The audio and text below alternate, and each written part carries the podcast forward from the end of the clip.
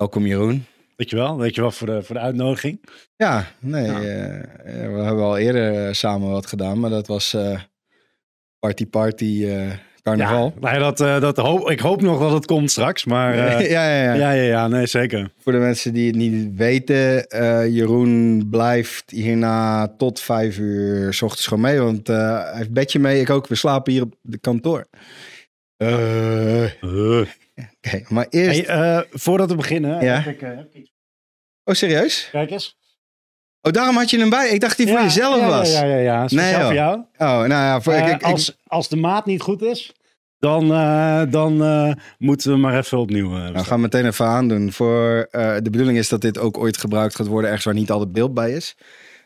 Jeroen heeft voor mij... Jeroen heet Los met Tos. En die heeft We Gaan Los. En hij heeft Los merch bij zich.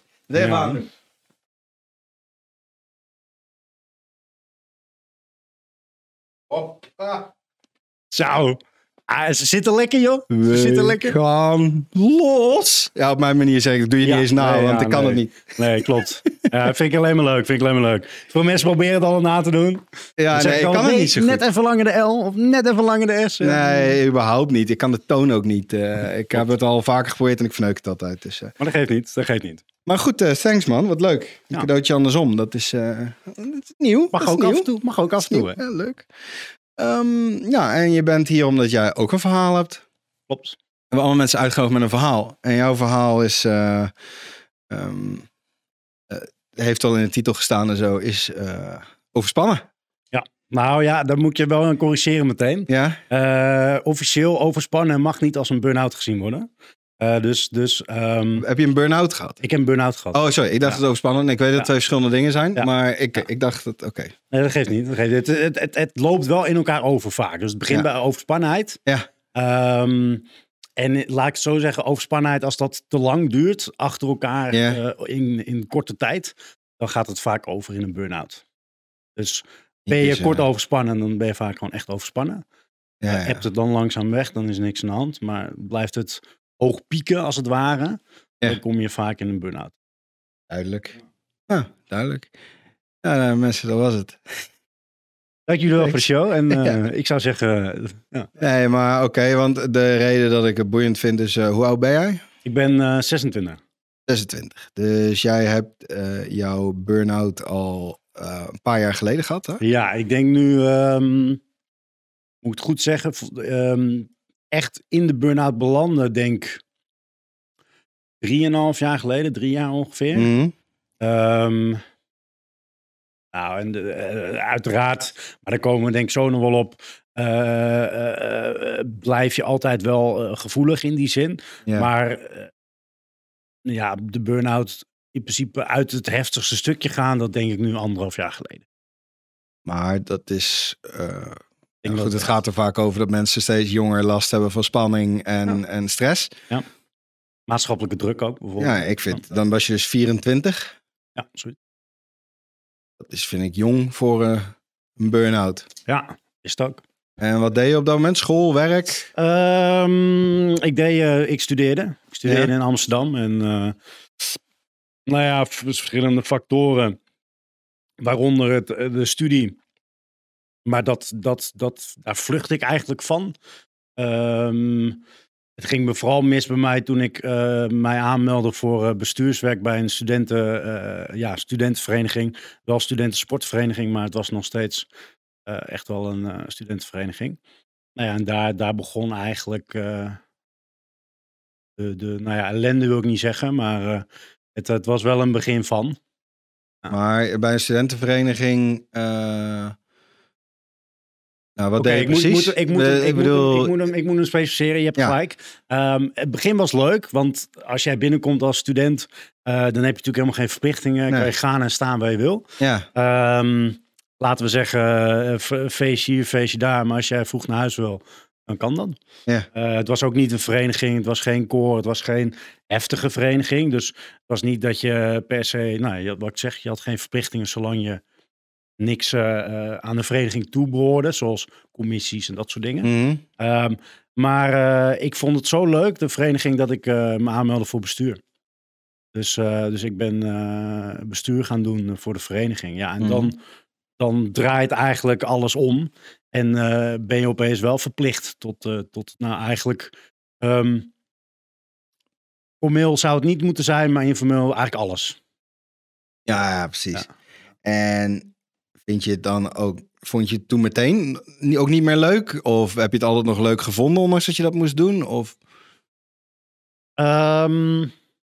Nou ja, ik denk achteraf. Maar ja, achteraf is het altijd makkelijker praten. Yeah. Achteraf ging ik er... Maar dat is ook karakteristiek. Dus de burn-out heeft deels te maken met de omgevingsfactoren als het ware. Dus waardoor het getriggerd is, dat waren, maar deels zat ook gewoon al in mij. Karakteristiek en vanuit de opvoeding en gewoon vanuit alles. Deels was het dus dat ik overal altijd ja op zei. En ook alles 300% ervoor ging, ervoor deed. Hoe heet het? Terug te komen op je vraag, wat was je vraag ook weer? Of je het vervelend ging vinden op een bepaald moment. Oh ja. Nou, op het begin was alles nog leuk, omdat ik dus die 300% deed. Alleen op een gegeven moment kwam ik achter dat ik het niet meer voor 300% kon doen. En ging het daardoor zwaarder en zwaarder. En kwam ik ook in een, nou, laten we zeggen, in een negatieve cirkelspiraal terecht, als het ware. Ja. Dus op een gegeven moment zeiden mijn gedachten, oh, niet zo leuk meer zoals je dacht. Yeah. Ik onderschatte het ook heel erg. Ik zag op het moment dat ik mij aanmeldde voor het bestuur, zag ik alleen maar de leuke dingen. Een soort tunnelvisie. Ik zag alleen maar, die feestjes, die netwerken, die borrels. En ja, mijn functie die ik toen had, klonk ook allemaal leuk. Alleen ja, het stukje erbij moeten zijn als je niet fit bent. Of erbij moeten zijn als je het niet leuk vindt. Yeah. Of dingen doen die je eigenlijk ook niet wil doen. Ja, die had ik onderschat. En dat viel zwaarder dan ik had verwacht. En dan, ik neem aan dat je burn-out niet alleen komt uit studentenvereniging rennen. Er waren meer dingen. Ik weet het oprecht ook niet. Nee. Wat is de context? Het moeilijke van een burn-out is dat het voor iedereen verschillend is. Yeah. De een kan heel erg veel last hebben van juist die stressfactoren. Waar ik juist heel erg moeite had met was, nou ja, de verantwoordelijkheden trotseren als het ware. Dus ik was snel vluchtgedrag. Doen alsof het er niet was. Nou, en dat resulteerde in dan veel alcohol drinken op feestjes. En nou ja, achteraf, hè, op dat moment denk je daar niet aan. Achteraf kan ik die 1 + 1 + 2 wel maken. Dat ik dacht van, nou ja, hoe langer ik aan het feest ben, hoe minder ik over mijn verantwoordelijkheden hoef na te denken. En ik had heel erg last van FOMO. Ik weet niet of je FOMO kent. Ik ken FOMO, maar leg het vooral eventjes uit voor de mensen die de afkorting niet kennen. FOMO is fear of missing out. Ja. Dus heel erg, nou ja, om een concreet voorbeeld te geven. Ik had gemiddeld in een week 4-5 borrels. Vaak van vrienden, maar ook van de vereniging en van andere verenigingen. En ik zei, ik wilde overal bij zijn. Dus ja, dat was een uurtje daar hoppen en dan weer door en dan weer door. Nou ja, hè, ik vertel het nu op deze manier, maar ze gingen dan ook echt. Maar nuttig je dan ook niet bovengemiddeld veel alcohol? Of dronk je niet op die borrels? Nou, de studentenborrels die ik ken. Ja, nee, zeker. Er werd zeker gedronken. En veel borrels waren ook kobo's. Ik weet niet of je dat kent. Nee. Kobo's zijn eigenlijk constitutieborrels. En zeker in het begin van je bestuurschap ga je eigenlijk vieren dat je bestuur bent geworden. Ja. En dan komen alle verenigingen uit hele stad, andere steden waar je zusterverenigingen bent, komen dan langs. En die feliciteren je met drank. En dan moet je dat opdrinken de hele avond. Nou ja, klinkt leuk. Ja, is het ook. Ja, als je er eentje moet doen. Precies, als je er eentje moet doen. Maar als je dan 40 verenigingen op bezoek hebt, ja, dan gaat het hard. Nou ja, en dan heb je natuurlijk zelf je kobo. Maar je gaat ook altijd heen naar de andere kobo's van iedereen nog was. Dus de eerste 2 maanden ben je elke week wel minstens 2 keer bij zo'n kobo. En dan gaat het vrij rap. Naast je eigen borrels ook nog eens. Hè. Maar dat geldt dan voor de andere mensen toch ook? Ja. Dus je moet een wat is dan de reden dat je natuurlijk je zegt je moet aanleg voor hebben, maar wat is de reden dat jij dat dan slechter trekt dan bijvoorbeeld iemand? Ja, ik zou het ook niet trekken hoor. Nee. Maar voor mij wordt het dan een verplichting en is de lol van het zuipen eraf. Ja. En ik drink ook niet. Ik denk dat ik bovengemiddeld drink, maar daar zou ik niet zo zin in hebben. Nee, klopt. Nee, de alcohol was het ook zeker niet hoor. Maar wat je zegt, iedereen drinkt op dat gebied. Alleen bij mij was het echt wel persoonlijk dat ik in combinatie met het feesten mijn verantwoordelijkheden niet aannam. En op dat moment had je dus met andere mensen te maken, want je leidde een bestuur. Ja. En dat resulteerde weer in negatieve feedback. En dat resulteerde weer in richting down gaan, richting niet meer willen. Ik moet heel even lopen en je weet waarvoor. Ik hoorde de deurbel. Oh ja. Mag jij even uitleggen waarom ik nu moet lopen? We hebben net eten besteld bij... ik zeg de naam maar niet. Nee. En we hadden desserts besteld ook. Alleen die was fout afgeleverd. En daarna kwamen ze terug. En dat was een kleinere formaat dan we hadden besteld. Dus we moesten 2 keer terug. En dat valt nu net binnen de pot.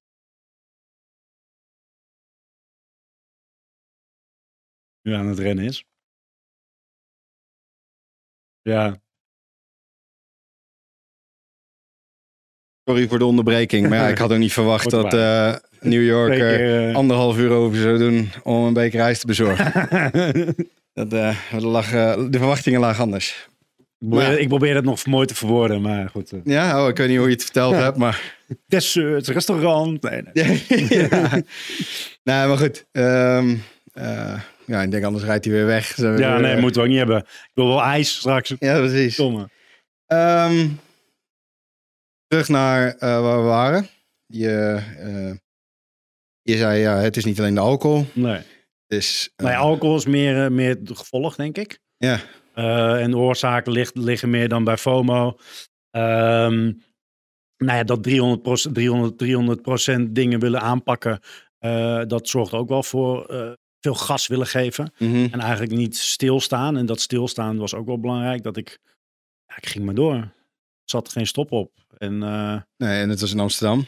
Ja. En Amsterdam, dat is ook een oorzaak geweest. De stad die nooit stilstaat. Ja. Dat is altijd wat te doen. Dus, laat ik het zo zeggen. Bij mij heeft echt de kleine dingen, maar het stapelde zich op. Ja. Weinig slaap, alcohol, verantwoordelijkheden, te veel stress. Omdat ik mijn dingen niet goed deed. Echt weer een negatief feedback. En naar beneden. En op een gegeven moment trok ik niet meer. En... Goed, heb je je studie wel afgemaakt?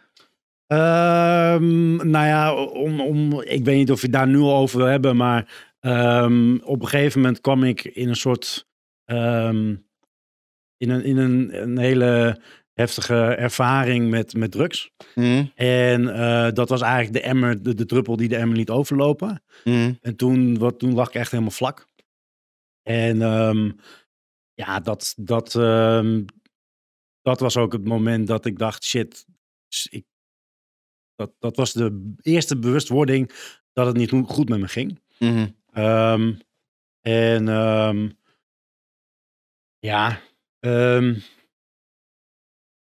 ben alweer je kernvraag vergeten. Ik heb je studie afgemaakt. Oh ja, studie afgemaakt. Ja. Omdat ik dus echt toen pas besefte, ik zit in een zware burn-out.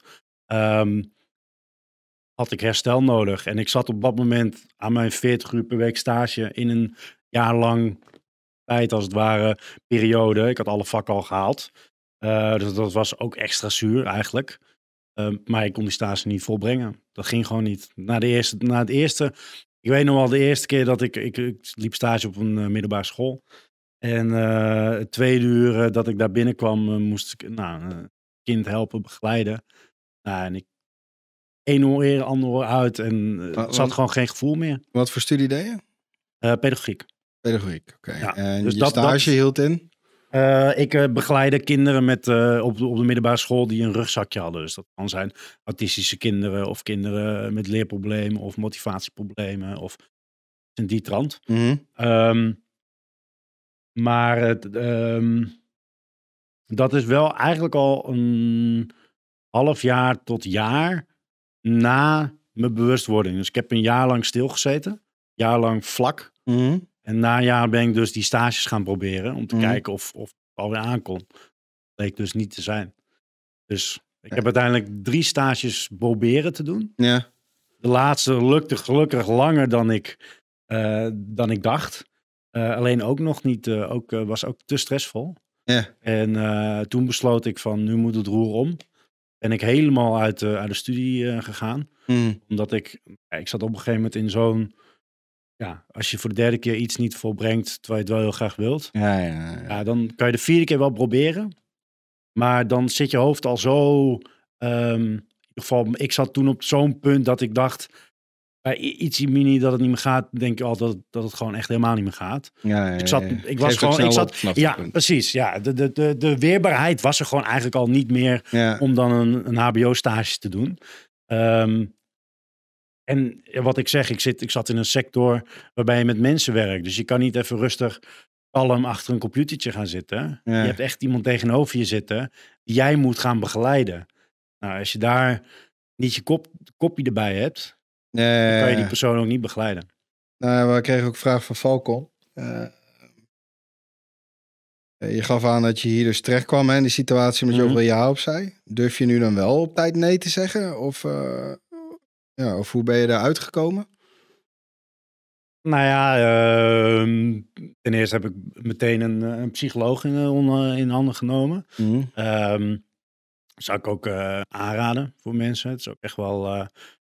Er zit nog best wel een zware etiket op een psycholoog. Terwijl dat...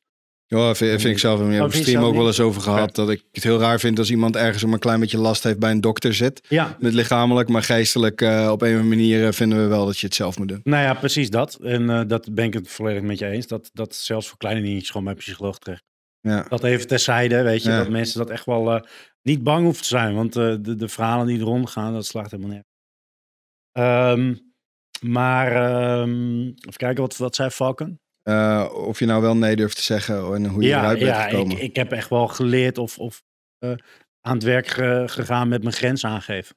Mm. En dus laat ik het zo zeggen. Ik ben in die zin, was vroeger heel erg van, ik wil eerst jou zien lachen. Ja. En daarna mag ik lachen. Ja. Dus ik zette mij altijd op de laatste plek. Nou ja, en dat resulteerde in dat ik vaak dus ook nee zei. Of vaak dus ook ja zei. Omdat mensen dat wilden. Maar jij streamt nu. Ja. En eigenlijk doe je in je stream vooral dingen dat mensen kunnen langskomen en punten gebruiken. En rates gooien. Voor de mensen die niet weten wat Twitch is. De mensen die nu meekijken weten allemaal wat Twitch is waarschijnlijk. Maar een rate is dus dat... Stel, ik kom met mijn kijkers hierna en ik stop ermee. Kan ik ze doorgooien naar jou. En dan mag ik zeggen wat jij doet. Klopt. Dus uiteindelijk mogen nog best veel mensen zeggen wat je doet. Maar goed, het voordeel is wel, je kan van tevoren afkaderen wat dan. Ik kan ten eerste afkaderen wat. En ten tweede vind ik het leuk om te doen. En dat is denk ik het grootste verschil. Dat ik vroeger ook ja zei op dingen waar ik eigenlijk helemaal niet leuk vond. Dus ik beslis nu heel... Het is eigenlijk heel egocentrisch geworden in die zin.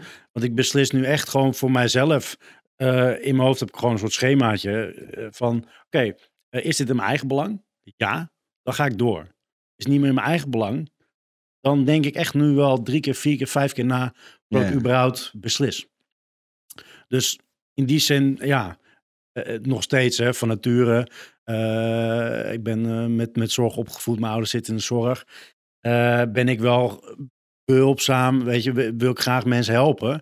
Alleen, het is niet meer zo makkelijk als voorheen. En, nou goed, ik weet... Al van eerder, maar nu ook, je drinkt een 0.0. Je drinkt geen alcohol meer. Helemaal niet.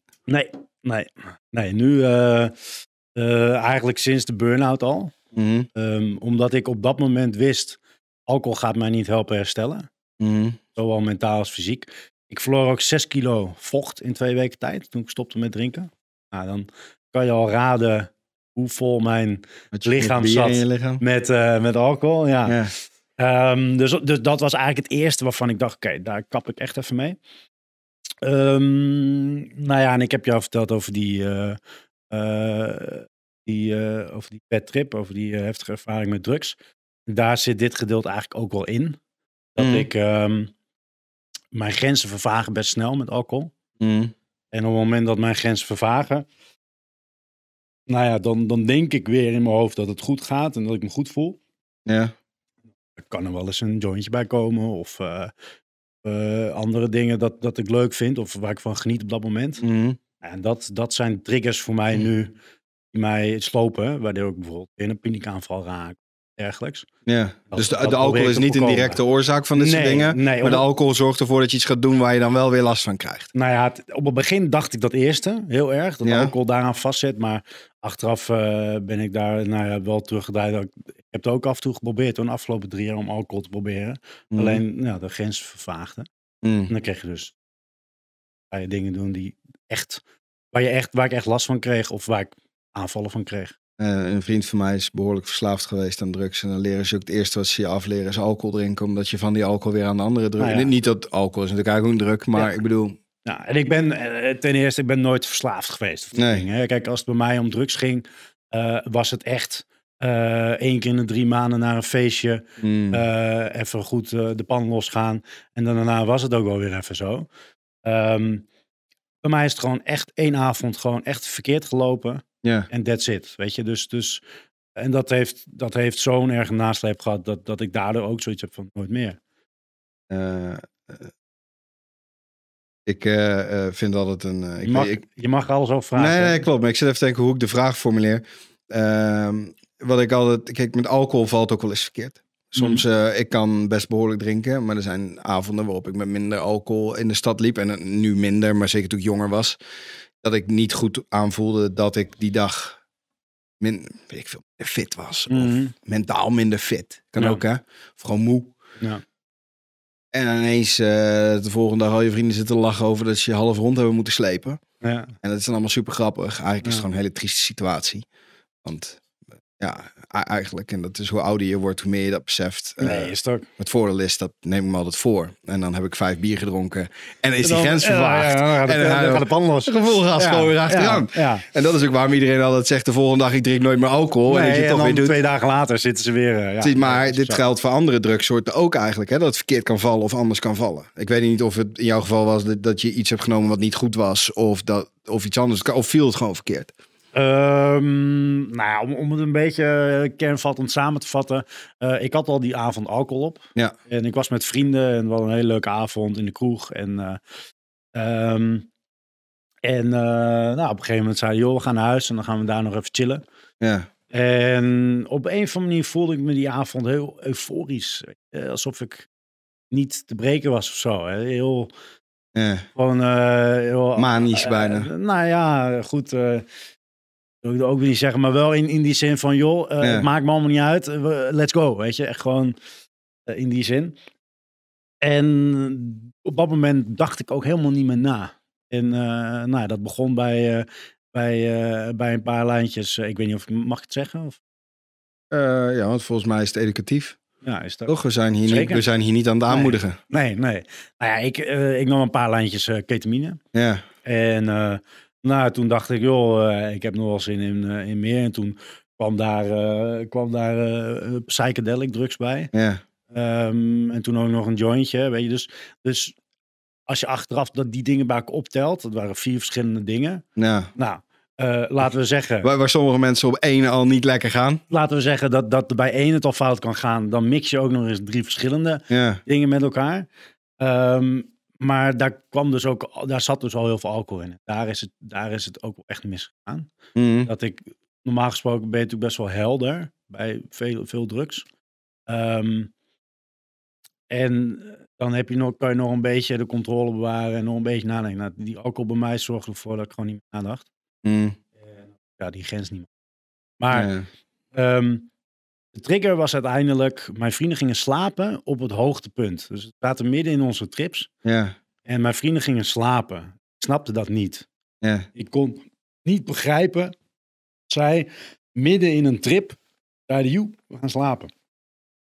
Dat heeft mij zo erg in de war gebracht. Dat heeft mij zo erg explosieve paniekaanval / angstaanval gegeven, waardoor ik... Wat raar dat je eigenlijk van... Want de drugs relatief kleins dan zo in de angst schiet. Nou ja, de druk zelf was niet eens zoveel. Ik heb toen later ook met een arts gesproken. En die zei, het was natuurlijk dom om te mixen. Maar het was niet... Het waren niet hoeveelheden dat je zegt, daar ga je automatisch slecht van. Ja. Dus ik denk die grootste trigger, die angst en die paniek dat ik er in mijn eentje zat. Dat heeft er echt voor gezorgd dat ik daar verder in daalde. Ja, het is wat je zegt, het is vrij klein. Alleen als je drugs op hebt, zijn je emoties enorm vergroot. Ja. Dus op dat moment was het voor mij... belangrijkste wat er was. Is natuurlijk ook het risico ook van individueel gebruik van dit soort van verdovende middelen. Het is niet voor niets. Wanneer ga je ruzie... Sommige mensen gaan ruzie maken naar veel alcohol. Ik heb typisch relationeel discussie. Mm-hmm. Vooral als we allebei gedronken hebben. Want waar ik normaal dingen uit wil praten, boeit het me dan geen reet, heb ik er geen zin in. En zij andersom wel. En dan is de emotie ook sterk. Nou, dan krijg je alsnog botsingen. Ja. Dan heb je het gewoon over alcohol. Nou, is alcohol eigenlijk ook geen hele lichte druk natuurlijk. Ja, als je wetenschappelijk gezien, alcohol is dikke harddrugs. Ja, precies. En jointjes en dat soort dingen valt weer onder het soft. Dus nee, is wat over te zeggen.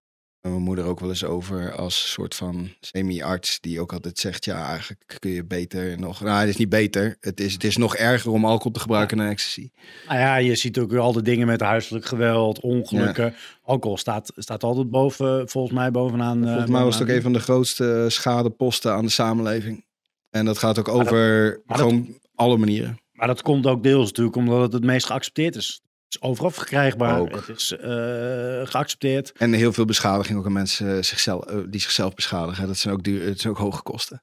Ja. Mensen die ongelukkig dronken ergens tegenaan lopen, tegen de deurpost lopen, gebeurt ook bijvoorbeeld een bloedneus naar het ziekenhuis. Van het trap vallen hier, hè? Ja, maar dat was zonder drank op. Ja. Dat jij je van de trap donderde was zonder alcohol. Ja, klopt. Maar goed, dus, maar je hebt dus, kijk, maar je gaat naar dat punt toe. Heb je ook het gevoel dat je dat soort spullen gebruikte? Omdat het anders niet meer vol te houden was allemaal? Goeie vraag.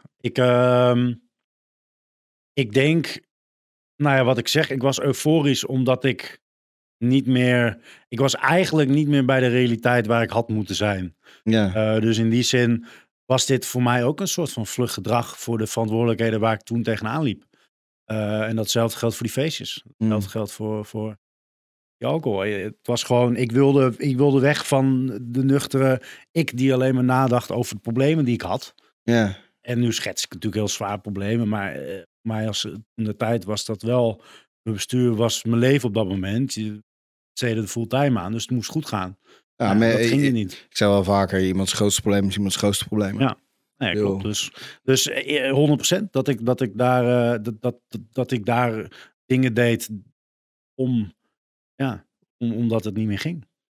Ja, en zo zie je ook dat. Ja, ik vind het altijd verpand. Want we hadden Joost hier. En Joost zorgde juist met doseringen wiet dat hij controle houdt over zijn lichaam. Omdat hij juist angstaanvallen heeft van zichzelf. Ik zat erna te luisteren en toen dacht ik, nou, dat moet je met mij niet zeggen. Nee, ja, precies. Nee, bij jou is het omgekeerd. In de zin, dat moet bij mij niet meer gebeuren. Maar ik kan wel heel goed begrijpen waar Joost het dan wel over heeft, hoor. Nee, dat is ook wel zo. Maar zo zie je dat het dus heel verschillend is voor mensen. Bij mij juist een trigger geworden nu. Ja. Maar je feestjes zijn er niet minder op. Nee, en dat is ook wel... wat ik heel erg... Nou ja, grappig is het niet, maar... ben ik heel erg blij dat ik dat van mijzelf geleerd heb. Dat vroeger die hele mindset van... Zo moet het leven zijn. Mm-hmm. Feesten, drinken... is onderdeel van het leven in die zin. Mm-hmm. En nu is dat eigenlijk omgedraaid. Dus nu als ik heb... Vroeger had ik bijvoorbeeld een concreet voorbeeld waar ik vaak over nadacht. Ik daten met een meid uit Amsterdam bijvoorbeeld. En die dronk niet. Nou, daar kon ik heel slecht mee omgaan. Ja. Daar kon ik echt, als ik dan de eerste date in een kroeg had en ze zei, ja, doe mij maar een frisje. Daar vroeg ik meteen af van, waarom drink je niet? En dan ging ik echt naar huis met van... En het is heel slecht op dat moment. Maar je zit zo in een bepaalde tunnelvisie van zo moet het zijn. Zo wil ik nu leven. En nu heb ik het eigenlijk, nu accepteer ik, nu heb ik de andere kant gezien. En dat mis is. Dat gewoon, En, ja, het is heel gek voor te stellen. Nee, hoor, maar het is ook een bij mannen zeker. Ik weet niet of de vrouwengroepen ook in die mate voorkomt. Maar bij mannen is het ook onderling vaak... als je zegt, nou, ik neem een colaatje. Weet ik veel welke scheldwoorden er allemaal gebruikt worden. En je bent in ieder geval een flapdrol. Nou ja, dat heeft bij mij... weet je, toen bij mij gebeurde, zat ik midden in het bestuur. En als bestuurscultuur hoor je te zuipen. Dus ik heb de eerste 2-3 maanden dat ik eigenlijk al bezig was om, lag ik al vlak. Uit schaamte heb ik gewoon niet verteld waarom ik niet meer dronk. Ik zei, ik heb bacterie. Ik moet antibiotica. Dus ik heb de eerste 2 maanden met een leugen gelopen, omdat ik gewoon... Je kon gewoon bijna niet zeggen de echte reden waarom je niet meer dronk. Want dan werd je verkeerd aangekeken. Ik moest wel een soort excuus hebben. En heb je het eigenlijk wel verteld? Ja. En toen? Want op een gegeven moment stapte ik zelf uit het bestuur. Ja, dat was tegelijk daarmee. Of heb je nog in het bestuur gezeten terwijl ze het al wel wisten? Het bestuur wist het al. Toen heb ik nog 1,5 maand doorgelopen uit schaamte. En dat heeft niet geholpen voor het herstel. Wat zei, hoe was dat? Hoe reageerde het bestuur daarop dan? Als je wel blijft besturen en je niet drinkt, was daar begrip voor? Laat ik het zo zeggen, het bestuur heeft nooit doorgehad. Ze hebben nooit medeleven getoond met mijn situatie. Dus zij hadden vooraf van, dit was dom, Jeroen, wat je gedaan hebt. En dit keuren wij niet goed. Ze zijn ook nog eens, ik kreeg al de hamer van mezelf. Ja. Kreeg ik ook nog eens de hamer van alleen maar negatieve feedback. Dus dat heeft ook, zij hebben nooit mij een... Zeg je dat? Een positief herstel kunnen bieden, ook tijdens dat bestuur. Dus toen wist ik ook, ik moet eruit stappen. Ik kan niet op deze manier herstel, want ze kijken me alleen maar boos aan. En ja, dat drinken, dat was op zich... Daar konden ze nog wel mee leven. Ja. Maar dat ik mijn taken niet meer goed uitvoerde door de situatie, dat vond ik veel erger. Mentaal gewoon niet.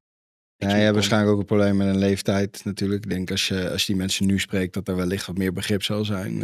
Trouwens, zoveel lang geleden heb je het niet. Ik zeg nu, ik ben 35, maar jij bent natuurlijk nog helemaal geen 35 nu. Nee, ik bedoel, als zij dus ook 10 jaar verder zijn. Ik denk dat het echt wel gewoon onwetendheid is van de situatie af. Zij wisten niet dat ik zo diep in een dal zat. Zij konden dat niet beseffen. Zij dachten alleen maar taakgericht. Oh, Jeroen kan zijn taak niet meer voltooien. Oh, dat is een klootzak. En dat, daar, kijk, uiteindelijk prima. Je leert heel erg goed wie echte vrienden zijn. Die je heel goed kennen. Nou, toen ik deze switch maakte, ik echt moest herstellen. Dat hou je, dat mensen het gewoon niet snappen. Ja, ik heb het. Ja, goed. Wat ik zei, ik heb een vriend gehad die niet dit jaar, maar die was dus verslaafd aan drugs. Die niet op hetzelfde level zit wat je hoopt Ik heb een vriend gehad die dus ook niet meer dronk en afgekikt was en zo. Ik heb daar altijd best wel veel begrip voor gehad. Of hoe zeg je dat? Respect. Dat ik denk, want je doet het niet voor je lol. Iets houdt jou. En het kan op andere manieren zijn, maar bij jou zit dat in jouw ja zeggen. Hè? Dat is een soort, het is geen verslaving, maar het is wel een onhandige vorm van gedrag voor je eigen gezondheid. Maar ik ben wel verslavingsgevoelig hoor, dat weet ik. Dus daar zit wel een deel in hoor. Gaat het denk je samen? Mensen die heel veel snel makkelijk op alles ja zeggen, dat die ook snel verslavingsgevoelig zijn? Zou wetenschappelijk misschien een keer onderzocht zijn. Ik heb dat zelf nooit gelezen. Nee, ik zit me nu af te vragen. Het zou wel logisch zijn. Ja, ik vind het ook niet onlogisch. De jongens die ik ken, die altijd overal bij willen zijn, het licht aan, het licht uit, zijn ook jongens die best vaak in mijn omgeving roken, zwaar nagelbijten. Niet allemaal dat ze aan de harddrugs zitten. Maar... Nee, maar het heeft denk ik wel in die zin indirect met elkaar te maken. Ja, het is eigenlijk moeite met grenzen stellen in je eigen hoofd eigenlijk. Ja. Dat is natuurlijk wel waar. Ik zag 2 vragen voorbij komen. De eerste is, ben je nu extra alert, bang, voorzichtig met alcohol, zeg maar? Ik kan begrijpen dat het niet meer, dat je nu niet meer doorzakt, maar op tijd stopt met drinken. Ik denk dat iemand ietsje later is ingehaald. Denk het wel, Marius. Ja, denk het wel. Wat ik zeg, ik heb in die periode van 3 jaar dat ik nu eigenlijk gestopt ben, heb ik het wel weer af en toe geprobeerd. Ja. Het probleem daarvan, ik zit in een vriendengroep die best wel, als er alcohol vloeit, dat het dan ook echt wel hard vloeit. Ja. Yeah. En niet groepsdruk of zo, want daar heb ik daarna nooit meer last van gehad. Maar je gaat toch een beetje mee, indirect, met de groep. Nou ja, best wel onbewust. Dus op een gegeven moment heb je toch wel weer 4-5 drankjes op een avond. Wagen toch snel weer die grenzen. Dus probeer er dan wel op te letten. Alleen ik merkte gewoon dat dat steeds moeilijker ging. Ja. En nou ja, en ik heb zoiets... Ik heb nu 3 keer een hele heftige paniekaanval van gekregen, omdat die grens vervaagt. En dus door te drinken en de grens vervaagt, raak je eigenlijk al gestrest van... Want vroeger was dat niet het probleem. Je paniekaanval de eerste keer was in een veel zwaardere omgeving, gedrogeerdere omgeving. Ja. Dus het was inderdaad meer die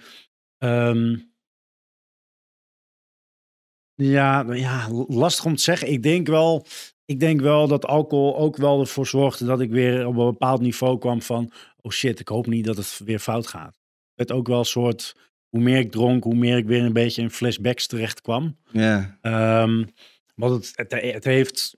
nou ja, alles bij elkaar genomen. Het heeft hele heftige bijwerkingen gehad. Ik heb voor een half jaar mijn benen niet gevoeld. Bijvoorbeeld. Dat is serieus. Dat is heel serieus, ja. Ik heb nog steeds... ik had ongeveer 10-12 symptomen ervan overgehouden. En er zijn nog steeds dingen waar ik nu nog gevoeliger of snelle last van krijg. De grootste dingen zijn gelukkig weg. Mijn benen weer. Godzijdank. Ja, maar vooral omdat ik het nog nooit zo ervaren had, was alles eng. Dus ik ben in die zin wel heel gevoelig geworden voor... slecht slapen, stress. Ja, de weerbaarheid is wel anders geworden. Hard eigenlijk. Dat je dus niet alleen in dezelfde situatie weer last krijgt, maar je krijgt dus eigenlijk al eerder last van dezelfde symptomen. Ja, het is eigenlijk, als ik de grens opzoek, dan voel ik weer bij mezelf bepaalde symptomen naar de oppervlakte komen. Ja. Als ik slecht geslapen heb of weinig slaap, zoals vandaag ook weer zijn, dan voel ik aan mijn benen al dat ik niet goed voor mezelf gezorgd heb. Dus het is in die zin deels een voordeel dat ik nu heel goed weet, aan mezelf aanvoel wanneer een grens bereikt is. Ja. Alleen de grens is ook veel sneller bereikt dan dat ik gewend was. Dus mevrouw vroeg, wat gebeurde er tijdens je trip? Dus je hebt angstaanvallen. Wat zijn dan angstaanvallen? Want ik denk dat mensen altijd van die filmbeelden voor zich zien. Ja. Kom nu in een flashback. Nee. Yeah. Nee. Het is sowieso heel lastig uit te leggen. Dat is met alles zo natuurlijk. Ik denk dat ik het voor mijzelf op dat moment het best kan omschrijven alsof ten eerste de wereld stilstaat, maar ook alles langs me heen vliegt. Ik dacht heel erg dat mijn leven voorbij was, dus ik zag als een soort tunnel mijn toekomstige leven voorbij fietsen, vrouw, gezin, eigenlijk alles zoals het ideaal plaatje een beetje in mijn hoofd ervooruit zag. Een soort einde van de tunnel waar geen einde aan is. En ook wel... Maar is dat angst? Beschrijft is natuurlijk eigenlijk heel apart. Want je beschrijft eigenlijk het gezinsleven en dat is een angst. Nee, de angst dat ik dat dus nooit meer zou hebben. De angst dat ik in een kliniek terecht zou komen. Dat ik nooit meer gezond kon nadenken.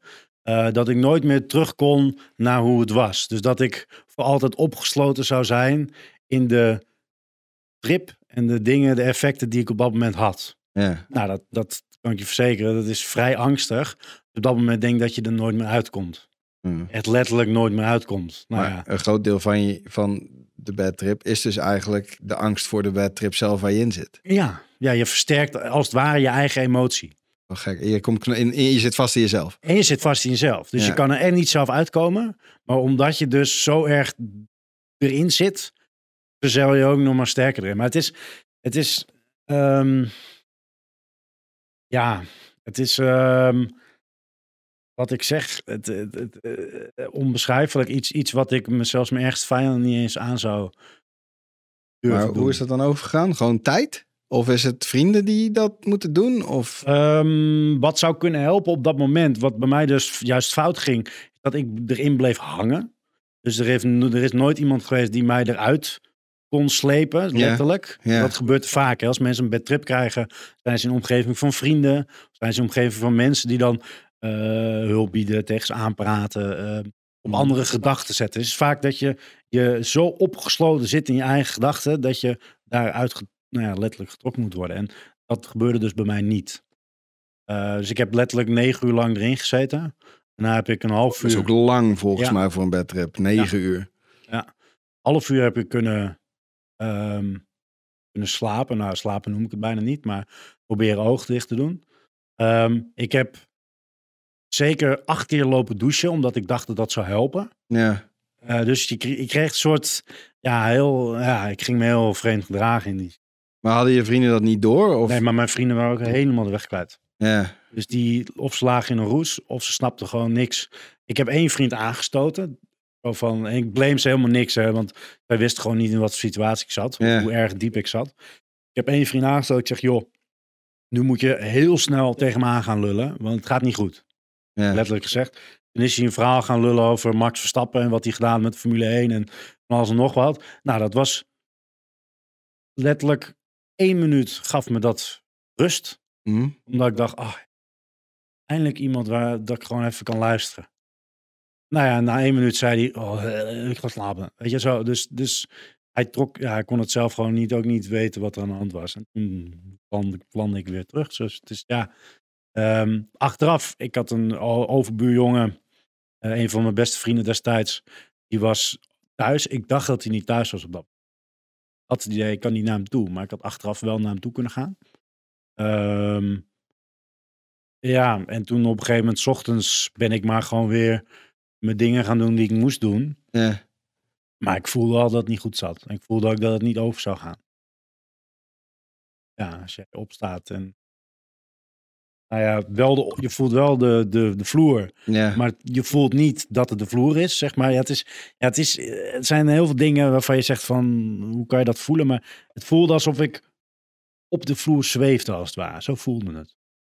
En ik had dingen. Maar dit wordt ook beschreven door mensen die in psychose zitten. En... Ja, nou ja... het zijn in ieder geval altijd situaties waarbij je hersenen niet heel lekker gaan. Nee, precies. En ik denk dat mij... heeft gered dat de hoeveelheden niet veel waren. Ik heb uiteindelijk met een arts gesproken en die gaf ook aan, je hebt dit, een bepaalde naam, PCHPP.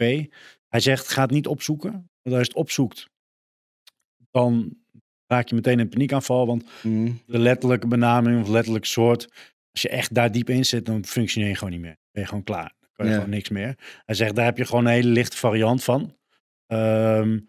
Geen hersenbeschadiging, dus dat waren wel goede tekens. Maar ja, goed, hij zei ja... je bent gewoon van jezelf zo. Ja. Zegt, dit is het gewoon nu. Ja, dat is geen hersenbeschadiging. Je bent gewoon gek. Ja, dat is je. Ja. Nee, dus dat was wel positief. Maar waren wel heel veel dingen die niet meer klopten. Ik weet niet of jij ooit wel eens echt in de zon gekeken hebt. Ja. Ik heb van die zwarte deeltjes die dan even een paar seconden voor je ogen hangen. Yeah. Nou, dat heb ik eigenlijk 2 jaar lang constant gehad. In mijn oogveld gewoon zwarte deeltjes. Yeah. Snowflakes hebben ze bijvoorbeeld ook wel. Misschien kennen mensen dat. Als jij gaat skiën en je hebt je zonnebril niet meer op. Dan kan jij wel eens permanent snowflakes krijgen. Ja, echt beschadiging aan je ogen. Ja. Ja, en dat zijn van die witte alsof je tegen ruis van een tv aan het kijken bent. Nou, dat heb ik als ik tegen een wit vlak, als ik nu bijvoorbeeld achter jou hier dit daarop inzoom, dus echt focus, dan zie ik witte stipjes, als het ware, een soort ruis. Yeah. Voorheen, de eerste jaar dat ik eruit was, had ik dat constant en dat appt langzaam door de tijd, appt dat weg. Als ik er niet op focus, zie ik het ook niet. Maar dat is wel echt een ding in je hersenen, niet in je ogen dus. Ja. En dat is wel... Als we aan te geven, dat is een verschil natuurlijk met de beschadiging met skiën. Dan zit die echt in je ogen. Dat is UV-straling toch, volgens mij? Beschadiging van het hoornvlies, dacht ik. Uiteindelijk je achterschild van je hoofd. Ik weet even de benaming niet. Maar dat wordt uiteindelijk... De informatie wordt doorgestuurd naar je ogen. Ja. Dus dat sensitieve of perceptuele informatie, dat zit achterin. Mm. Daar is nu niet meer de balans bij mij. En dat heb je dus ook met skiën. Dan is het niet meer in balans. En dan krijg je dus die deeltjes. Oké. Nou, dus het wordt uiteindelijk wel doorgestuurd door je hersenen. En ik zag ook, eerder kwam al die vraag, sowieso thanks Anthony, ik moet het goed zeggen. Het is Ramjas. Ja, die ken jij. Ja, die ken ik. Ja. Die kwam net binnen met 41. Kijk. Reetje. Dus een reetje. Een reetje. Een reetje, lekker reetje. Ja, heel goed. Dus dankjewel. Nice. Ik kreeg ook de vraag binnen, van eigenlijk tweedelig, van dus mevrouw nog, burn-outs komen steeds vaker voor. Wat zou je scholen, ouders aan willen raden om uit te leggen of hoe mensen te leren dat je burn-outs voorkomt?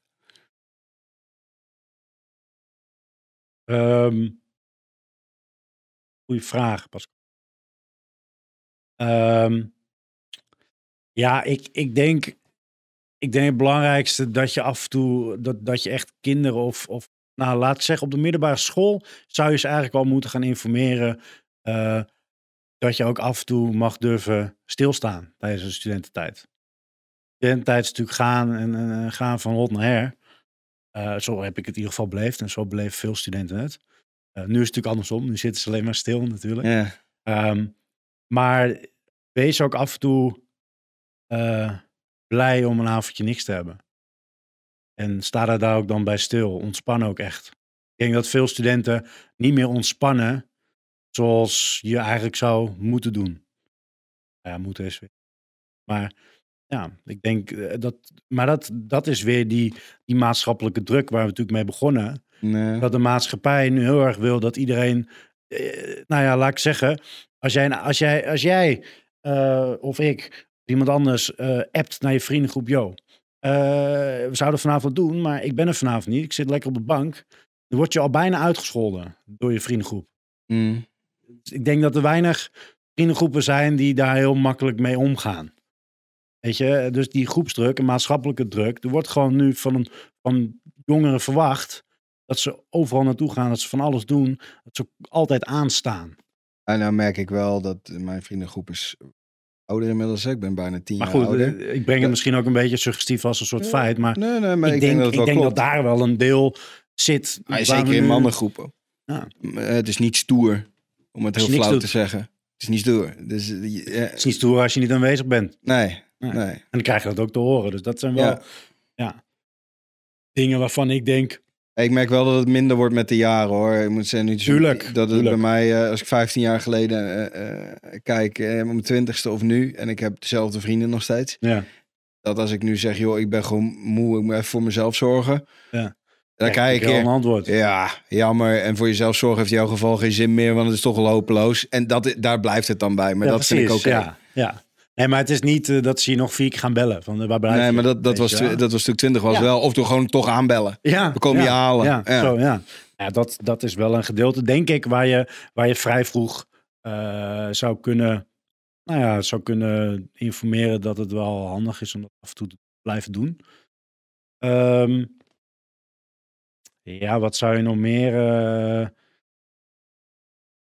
ja, maar ik zou zeggen toch iets met... feesten of iets met iets daaromheen proberen te plakken. Want alcohol is gewoon... Studenten en alcohol zit zo in elkaar verweven deze tijd. En in het algemeen. Dat is in onze ouders tijd ook altijd. Ja, maar ik denk dat daar ook nog wel een deel zit, hoor. Dat mensen gewoon... Als je student bent, hoor je te feesten.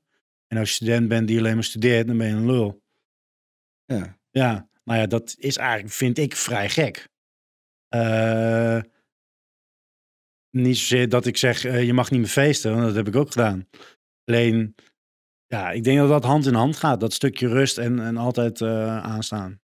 Ja, en toen zei, dat is wel grappig, want we hadden het net over de vriendengroepen. Want het tweede deel was of je het dan ook lastig vindt. Ja, want je zei, je weet zelf hoe je er naar keek als je een date had. Mm-hmm. En zij dronk niet. Vind jij het dan ook lastig om aan te geven dat jij niet drinkt bij nieuwe mensen, groepen?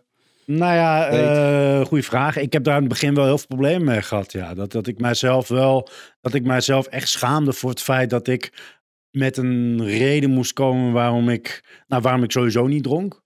En dat ik ook altijd met een reden moest komen waarom niet. Werd nooit meteen klakkeloos geaccepteerd. Zeker niet binnen mijn studentenvereniging.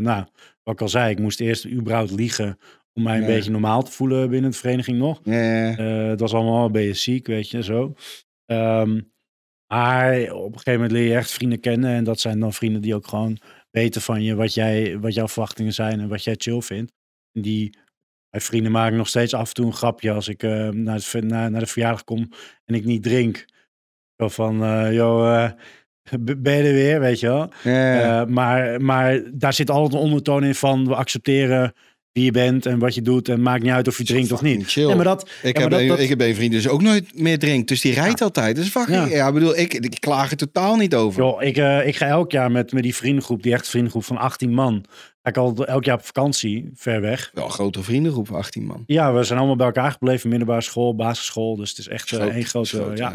dus daar was het wel heel fijn. Maar daar gaan we op vakantie. Nou, we zijn naar Kroatië geweest. En de hele week heb ik mooi in mijn herinnering staan. En de rest heeft allemaal in de goot gelegen. Hartstikke leuk, gezellig, iedereen happy. Ja. Alleen zij weten niet veel meer van de vakantie af. Ja, en kijk, zelf heb ik... het voordeeltje, denk ik dan. Ik kom wel eens de kroeg in komen lopen. En dan ben je een stuk later dan de rest van je vrienden. Mm. En dan is het soms vrij moeilijk levelen. Die zitten dan op een ander level. Mm. En... Dan ga ik ook eerlijk met je zijn, dan denk ik... Niet leuk, man. Nou, maar gedronken, dan had ik beter geleveld. Ja. En wen je daar dan aan of zo? Of ben je inmiddels in staat om gewoon een stuk of 80 IQ-cellen gewoon achter je te laten? Ik denk dat je wel ziet aan mijn streams dat ik sowieso daar niet heel veel mee bezig ben. Of ik goed gedaan of niet. Ik ben daar wel overheen gestapt. Ik ben sowieso nu zoiets van, ik doe mijn ding als ik het leuk vind... Dan ga ik erin mee en als ik het niet leuk vind, dan laat ik het. Yeah. Dus in die zin level ik vaak wel mee dat ik gewoon net zo...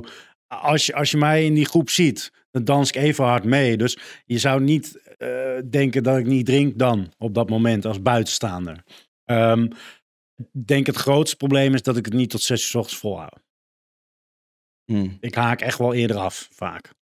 Dat is eigenlijk het enige. En voor de rest... Maar dat is ook een menselijk ding. Dat zeker. Als ik met Juice mevrouw ergens ben en we drinken allebei niet. Nee. Dan hou ik dat ook veel langer vol nog steeds dan zij. Mm. Dat is ook gewoon je natuurlijke ritme. En je, klopt. Maar qua erg vind ik niet level. Soms wel. Want ik weet natuurlijk uit mijn eigen ervaring hoe lekker het is om te levelen met een jointje. Of te levelen met alcohol. Dus soms zeker wel. Maar over het algemeen... vind ik het niet erg, feest ik me even hard mee. Ik ga nog even graag naar technofeestjes. Wat ik zeg, dan haak ik eerder af. Maar het is even veel plezier. En we hebben het studiegedeelte gehad. Je hebt nu een tijd rust gehad. Het gaat een stuk beter, begrijp ik uit alles wat je zegt. Maar nog steeds. En wat doe je nu?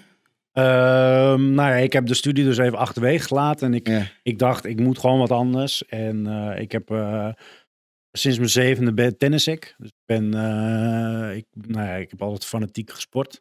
Voetbal en tennis. Op een gegeven moment merkte ik dat ik in tennis beter was. Dat ben ik blijven doen. En nu ben ik al ruim 20 jaar aan het tennissen. Vrij, hoog niveau wil ik niet zeggen. Maar laat ik het zeggen, als ik zomers meedoe met toernooien, dan win ik geld mee. En ik behoor tot de 5% best uit de regio. Per provincie. En daar kan ik nu mijn werk van maken. Dus ik ben nu 1,5 jaar deels mijn hobby nog aan het doen, maar deels ook mijn werk. Ik geef les. Tennisbaan. En dat wilde ik al doen na de studie. Alleen, de studie ging dus niet meer goed. En toen dacht ik, joh, weet je wat? Ik wil even wat anders, even een andere blik. Ik schuif het naar voren. Dus nu ben ik dit gaan doen. En nu zit ik op mijn, 2 maanden doe ik mijn eindexamen. Middelbare school, maar gewoon mijn examens. Ja, en heb ik officieel mijn licentie. Maar ik werk eigenlijk nu al 25 uur op de baan. Mm. Halverwege de opleiding krijg je een S-licentie. Dan mag je officieel, ben je legaal mag je lesgeven. Dus dat... Ja. En je streamt ondertussen. En ik heb sinds vorig jaar heb ik daar ook wel een deel van mijn passie gevonden. Ja, vind ik erg leuk om te doen. En, is voor jou ook het streamen een beetje de vervanging voor de kroeg? Een deel? Goeie vraag. Ik denk het wel. In die zin dat ik wel, nu zeker met corona natuurlijk, hè, miste ik gewoon wel een stukje interactie, feestelijkheid. En ik heb best wel, mijn vriendengroep zijn hartstikke lieve, aardige gasten. Alleen altijd best wel vrij oppervlakkig. Niet iedereen hoor, maar... Ik laat ik het zo zeggen, ik ben best wel iemand die graag diepgaande gesprekken wil voeren. En dat gaat niet altijd even makkelijk. En ik vind het wel fijn dat via Twitch, dat ik echt kan levelen en focussen vaak met kijkers. En het stukje feest vind ik wel leuk. Dus. Dat je kan levelen en focussen met kijkers. En dan ziet iedereen jou in van die half trippende visuals K3-auditie doen. Nee, maar dat is ook vrij kort nu. Hè. Dat is nieuw. Ja, dat klopt. Je deed altijd FIFA. Hè, ik deed altijd FIFA en op een gegeven moment, wat ik zeg, ik vind dat juist leuk. Die interactie met iedereen en iedereen een beetje leren kennen. En een mooie, gezellige boel creëren. En dat ging niet meer gepaard met de game. Dus ik ging me er echt aan irriteren. Ik dacht echt van, waarom ben ik deze game eigenlijk aan het spelen? Als daar 15 man zitten kletsen en ik eigenlijk mee wil kletsen, maar dat gewoon niet gaat. Mm. Dus toen heb ik gezegd, joh, weet je, ik kap met de game. En ik ga me focussen meer op interactie. En nog steeds game hoor. Maar dan zal mijn focus altijd niet echt liggen op de game, altijd op de chat. En met de kijkers. En daar een combinatie in vinden. En dat vind ik, dat vind ik wel erg leuk worden nu. Ja, roken en dansen. En, je content is anders dan wat ik gemiddeld tegenkom. Maar, alleen maar positieve dingen. En, en wat jij zegt, hè, deels ben je dan uiteindelijk toch weer aan het aanpassen wat andere mensen vinden van je. Maar dat is Twitch natuurlijk een beetje in het algemeen. Ja. Maar uiteindelijk doe ik dat wel omdat ik het zelf ook leuk vind. Als ik karaoke en dansen zou doen alleen maar omdat jij het leuk vindt, hou ik het niet vol. Nee. Dat is zo. Maar het is er wel een combinatie van. Voor mij is dit gewoon 100% vervanging voor de kroeg. Ja, sterk nog. Als kroeg open gaan, dan zien we je ook niet meer. Oh, maar het is nu vervanging. Ik wil niet zeggen dat het niet aan elkaar kan aanvullen. Okay. Nee, voor mij is het nu 100% vervanging. Daarom ben ik echt gaan streamen. En ik merk ook dat het grappig is dat ik veel minder behoefte heb om mijn vrienden te bellen. Okay. Wat heel misschien naar kan klinken, maar dat is het helemaal niet. Het is gewoon een heel groot deel wat ik dus normaal uit vrienden en de kroeg haal, vind ik hier al, waardoor die behoefte op elders minder aanwezig blijft. Ik heb er zo nooit over nagedacht, maar ik ben het daar wel mee eens. Dat je wel, dat stukje vervangt het wel. Ja. Ik merk ook echt wel dat ik minder... Kijk, ik heb nu een echt vriendengroep die echt niet boeit of je 2 maanden niet langskomt of niet iemand spreekt. Maar je merkt wel met je eens dat je, na 2 avonden in het weekend gestreamd hebben, ga je niet nog even bij een vriend langs. Nee, niet vaak. Ja, morgen komt mijn broer. Ik ben voor 2 weken terug bij een vriend langs geweest. Maar dat is dan... Ja, dat is het. Het is sowieso een gekke tijd natuurlijk. Nee, dat is ook zo. Weet je gaat, mijzelf kennende, ging nog even een hapje eten bij een vriend of daarheen. Of even met z'n 4 even een spelletje spelen of zo. Ja, dat doe je ook niet meer. Nee, het is toch ook, je kunt linksom rechtsom lullen. Avondklokken staan wel een beetje in jammeren. Ja. Ik bij mijn eigen oma en wij dineren daar. Mijn oma kan heel lekker koken. Die maakt vaak 3 tot 5 gangen. Ja. En dan zit ik daar gewoon tot 11 uur te eten. Dan ben ik echt niet voor 12 weg. En mijn oma is ook vrij jong trouwens. Hoor. Is mijn stiefoma. Die is maar een paar jaar ouder dan mijn vader en mijn moeder. Dus dat... Vandaar dat het nog gaat. Ja, precies. Mijn oma is 96. Ja. En die hupt niet meer rond. Dat niet, lichamelijk. Maar, doet die karaoke en Just Dance. Ja, daar heb ik mijn zangtalenten van. Dat merk je wel. Hè? Je bent nu begonnen met Just Dance dingen ook, hè? Ja. Wel grappig. Ja, dat is toch echt wel... omdat ik natuurlijk wel een beetje van dansen hou. En ik had het sowieso altijd een beetje in gedachten om te doen. Ik dacht dat het heel moeilijk was. Maar op een gegeven moment vorige week dacht ik... volgens mij kan je voor €10 Just Dance ophalen en een controllertje. Yeah. En dan kan je aan de slag. Dus dat ben ik gaan doen. En sindsdien doe ik het af en toe. Lachen. Ja, mooi. Ja, we zijn ook al meer dan een uur bezig inmiddels. Hè? Gaat rap, hè? Ja, dat gaat rap. Maar daar zit natuurlijk ook veel omheen, weet je. Ja.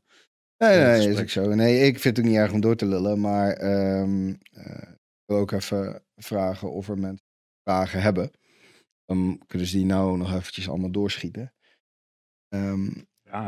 Wat nog los? Zijn er nog vragen geweest die we niet behandeld hebben? Nee, maar ik denk ook dat het... is vrij duidelijk ook. Ja, een compleet verhaal is. Dus je kocht ook voor minder vragen natuurlijk. En het scheelt dat er natuurlijk wat vragen over slecht gaan. Maar verder denk ik dat het ook mensen wel redelijk te begrijpen is. Zeg maar. Ja, klopt. Maar het is sowieso... wat ik apart vind is wat je doet. Als je nu met mensen praat die allemaal toch ook gewoon streamen. Dat er best wel veel mensen zijn met gewoon een verhaal. En ik denk dat het op Twitch als bovengemiddeld veel zo is. Dat denk ik ook wel, omdat veel... Nou ja, natuurlijk, je kan niet iedereen voor iedereen spreken, maar als ik kijk naar Twitch, is Twitch vaak ook een uitlaatklep voor heel veel mensen. Ja. En dan zie je toch vaak dat het een vervanging is voor wat jij zegt. En dan zit er ook weer een verhaal achter. Mensen hebben altijd verhalen, er bestaan geen perfecte mensen, die bestaan niet. Mensen die zeggen dat perfect niet is. Heel veel. En ik ben meestal aan het streamen, dus aan mij heb je niet zoveel. Maar ook als mensen... Wat zijn nou? Ik zei, er zijn er inderdaad niet veel perfecte mensen. En ik ben dan aan het streamen, dus aan mij heb je niet zoveel. Nee, maar serieus. Nee, is het ook zo. Mijn verhaal is ook lang. En dat is niet waarom ik op Twitch zit, maar het is grappig hoe... En ik denk dat je daar ook niet in moet vergissen, überhaupt. Heel veel mensen hebben een verhaal. Gewoon überhaupt, ook op straat. Je ziet het alleen niet. Wat jij zegt, kleine problemen zijn ook problemen. En iedereen heeft zijn struggles, zijn gevechten... met zichzelf of met omgeving of met... zo is het... je hebt met... Laat ik het zo zeggen, vroeger was het vaak heel simpel. Je was boer, je deed je landje, je droeg belasting af en je had je gezinnetje en that's it. Nu heb je natuurlijk zoveel omgevingsfactoren waar je dan in verzeild raakt, mee bemoeit, noem maar op. Ja, keuzes is mooi, dus, maar ook vermoeiend. Ja, ook heel vermoeiend. En daardoor zie je dus dat ook heel veel mensen... van alles meemaken en daar dan ook problemen of ervaringen of noem maar op. Dus. En je praat er ook meer over tegenwoordig. Hè? Vroeger was het ook gewoon je dientje waffel te houden. Nee, klopt. Er was veel meer hiërarchie natuurlijk en zo. Ik had nog een vraag van Juice. Sowieso, ik weet niet of Brian er is, maar normaal had Brian nu ergens gezegd... Ik vind het knap dat ondanks al deze dingen je zo positief blijft. Dus die maak ik dan even voor Brian. Nou, dankjewel Brian. Dat hij de vorige drie streams op een rij gezegd. Oh, echt? Dus toen zei ik tegen... Vind ik jammer dat hij dat nu weer niet doet, hè Brian? En Juice mevrouw zegt nog... heb je nog advies voor de mensen die kijken? Een redelijk algemene vraag natuurlijk. Ja, op welk gebied? Nou ja, ik zou zeggen... Ja, ik denk op het gebied waar we het over hebben gehad. Nee, zeker. Ten eerste zou ik zeggen... Ik denk het belangrijkste is dat je af en toe echt stil mag staan. Bij hoe je je voelt. Dat je ook niet daarvoor hoeft te schamen. Iedereen zit wel eens in een dip. Iedereen heeft wel eens wat meegemaakt. Wat mij in ieder geval heel veel geholpen heeft... is het gewoon om het over te hebben met mensen. Ik heb heel lang gedacht dat ik de enige was... die me zo voelde of gewoon een beetje eenzaam voelde in de maatschappij. Nou ja, dat blijkt gewoon niet zo te zijn. En ik denk dat dat een hele belangrijke is. Tuurlijk, hè, dat is natuurlijk heel karakteristiek. Ik ben sowieso altijd een uitlaatklep geweest. Ik hou niks binnen. En sommige mensen hebben dat juist erg. Dus niet iedereen van iedereen toepassing, denk ik. Maar het kan wel heel veel helpen.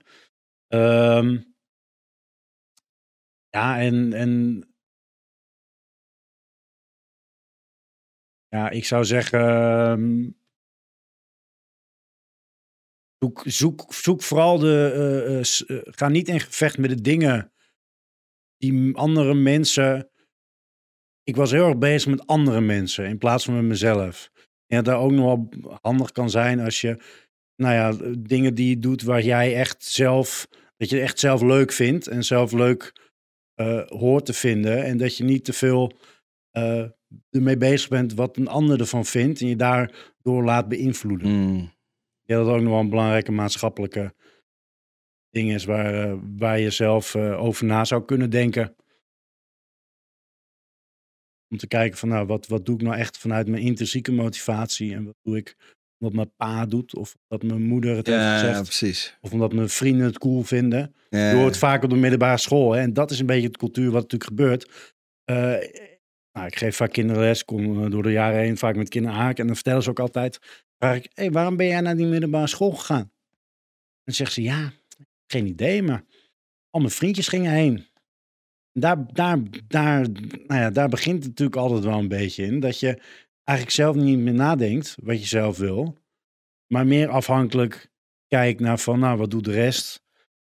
Wat vindt een ander ervan? Ja, nou, dat, maar is natuurlijk ook middelbare school kiezen, ben je ook nog zo jong dat is nog ook jong, een is ook jong, is ook jong. Het is natuurlijk misschien niet het beste voorbeeld. Alleen ik denk dat daar wel een gedeelte in zit dat de maatschappij nog wel zo is dat daar nog wel waarde aan gehecht wordt. Ja, nou ja, Brian zegt, ondanks alle ellende blijf je positief. Helpt dat ook mee dat je zo sterk overeind bent gebleven in de moeilijke tijd? Nou, het klinkt nu misschien heel positief, maar ik heb diepe dalen gekend met depressiviteit en zo.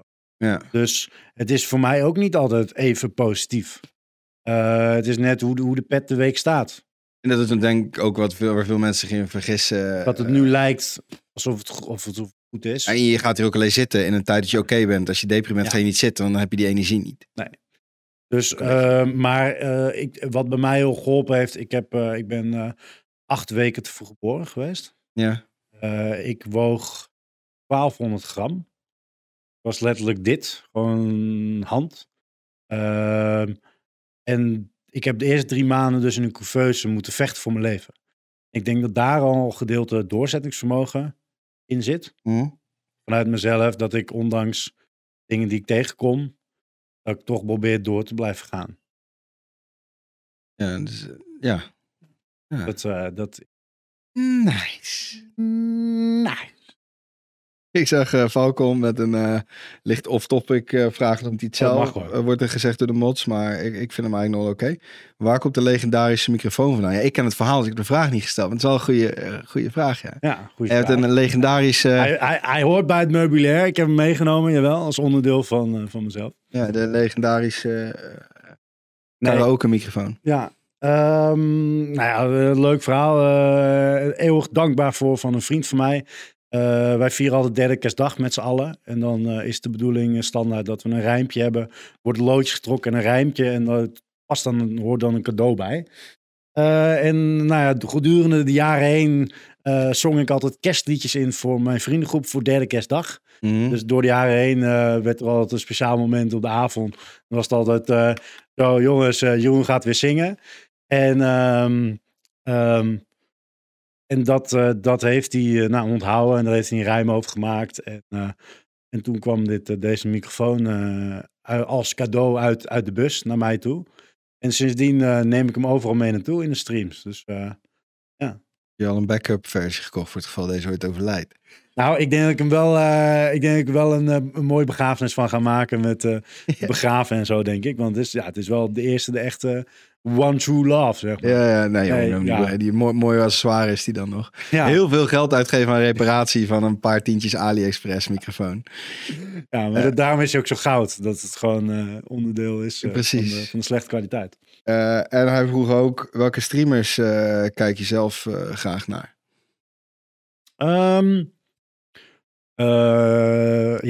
Goose meneer natuurlijk. Ja, dat zei hij ook bij, behalve Jorrit. Oh, ja, maar, dat zegt iedereen. Hij wilde gewoon even... Ik ging ervan uit dat je zelf al de andere kant op ging. Ja. Dus, jij bent wel eens bij mij in de stream inderdaad.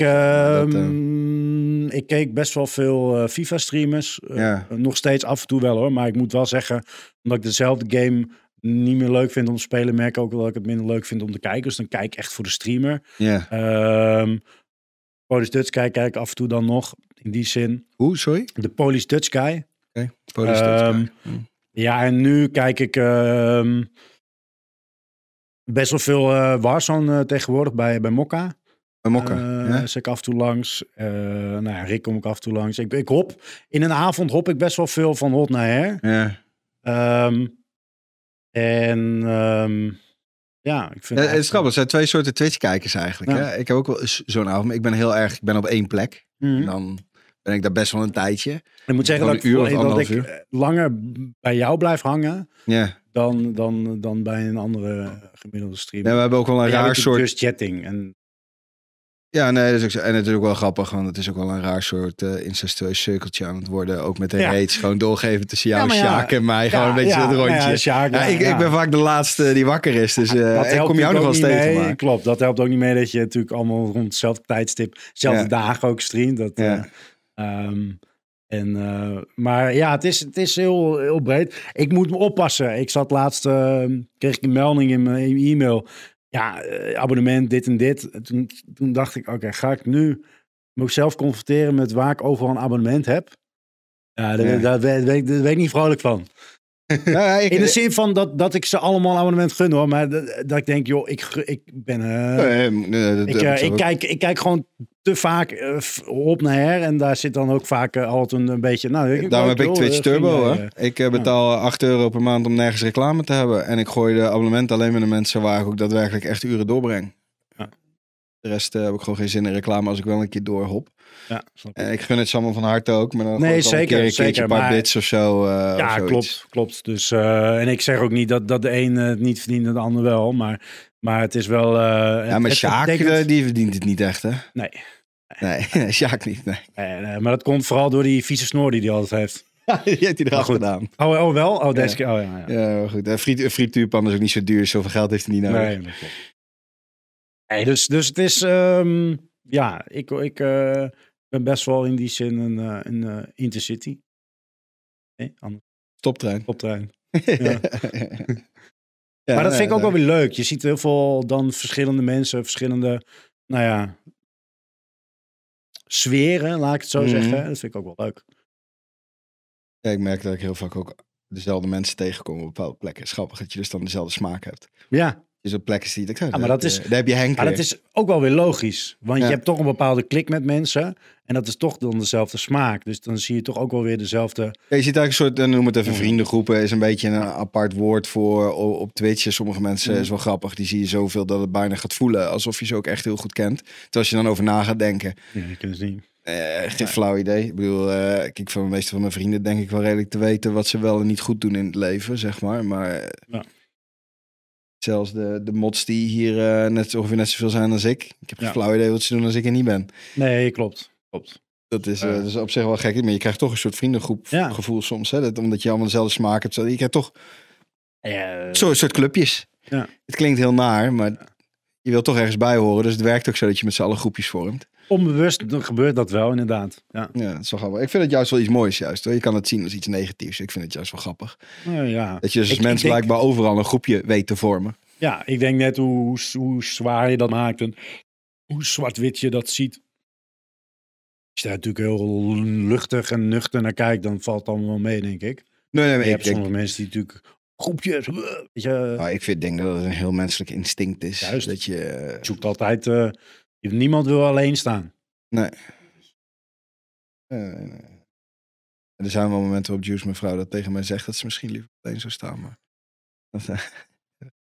Zoals vanavond. Ja, die blauwe plek, die kwam toch ergens vandaan. Ja, ik zit ook ongemakkelijk nu nog. Ja. Maar maar prima. Ja, ik weet niet. Ik denk dat de vragen gesteld zijn. Want daar hebben ze nog ruim de kans toe gehad. Ja. Nou goed, zoals gezegd, jij blijft hier. We gaan... een feestje bouwen. Ja, we gaan nog wel even door. We hebben ook nog wat te vieren. Zeker. Dus, gaan we een mooi feestje van maken. En, op de eerste plek natuurlijk sowieso bedankt dat je... Want je kwam origineel echt voor de podcast. Mm-hmm. Je blijft hangen, maar... Ja. Vind ik natuurlijk leuk, maar dank dat je wilde komen. Jij bedankt voor de uitnodiging. Ik vind altijd... toch wel leuk in die zin om... natuurlijk het hele verhaal is eigenlijk niet leuk, maar... mijn ervaring wel om dat mee te delen en... Misschien ook een stukje awareness bij mensen mee te geven hoe en wat. En een stukje inzicht. Ja. Want veel mensen, als jij zegt ik heb een burn-out, dan zijn toch heel veel mensen die of niet weten wat het precies inhoudt. Of veel mensen niet weten wat het teweeg brengt. Of wat de gevolgen zijn. Denk, best pittig. Burn-out? Oh, komt wel goed. Even 2 maandjes mensen denken vaak aan overspannen. Ja, daar zit echt wel een verschil in. Nou, Dan bij deze. Buit hem af. Yvonne zegt nog wel net, een burn-out moet je gewoon alleen doen met goedkope bandjes. Ik open toevallig naar de Twitch chat en dat is het eerste dat ik voorbij zie komen. Ah. Het is soms maar goed dat we tussendoor niet altijd de chat hebben. Nee, zeker niet. Maar half vooruit. Dus jongens, bedankt.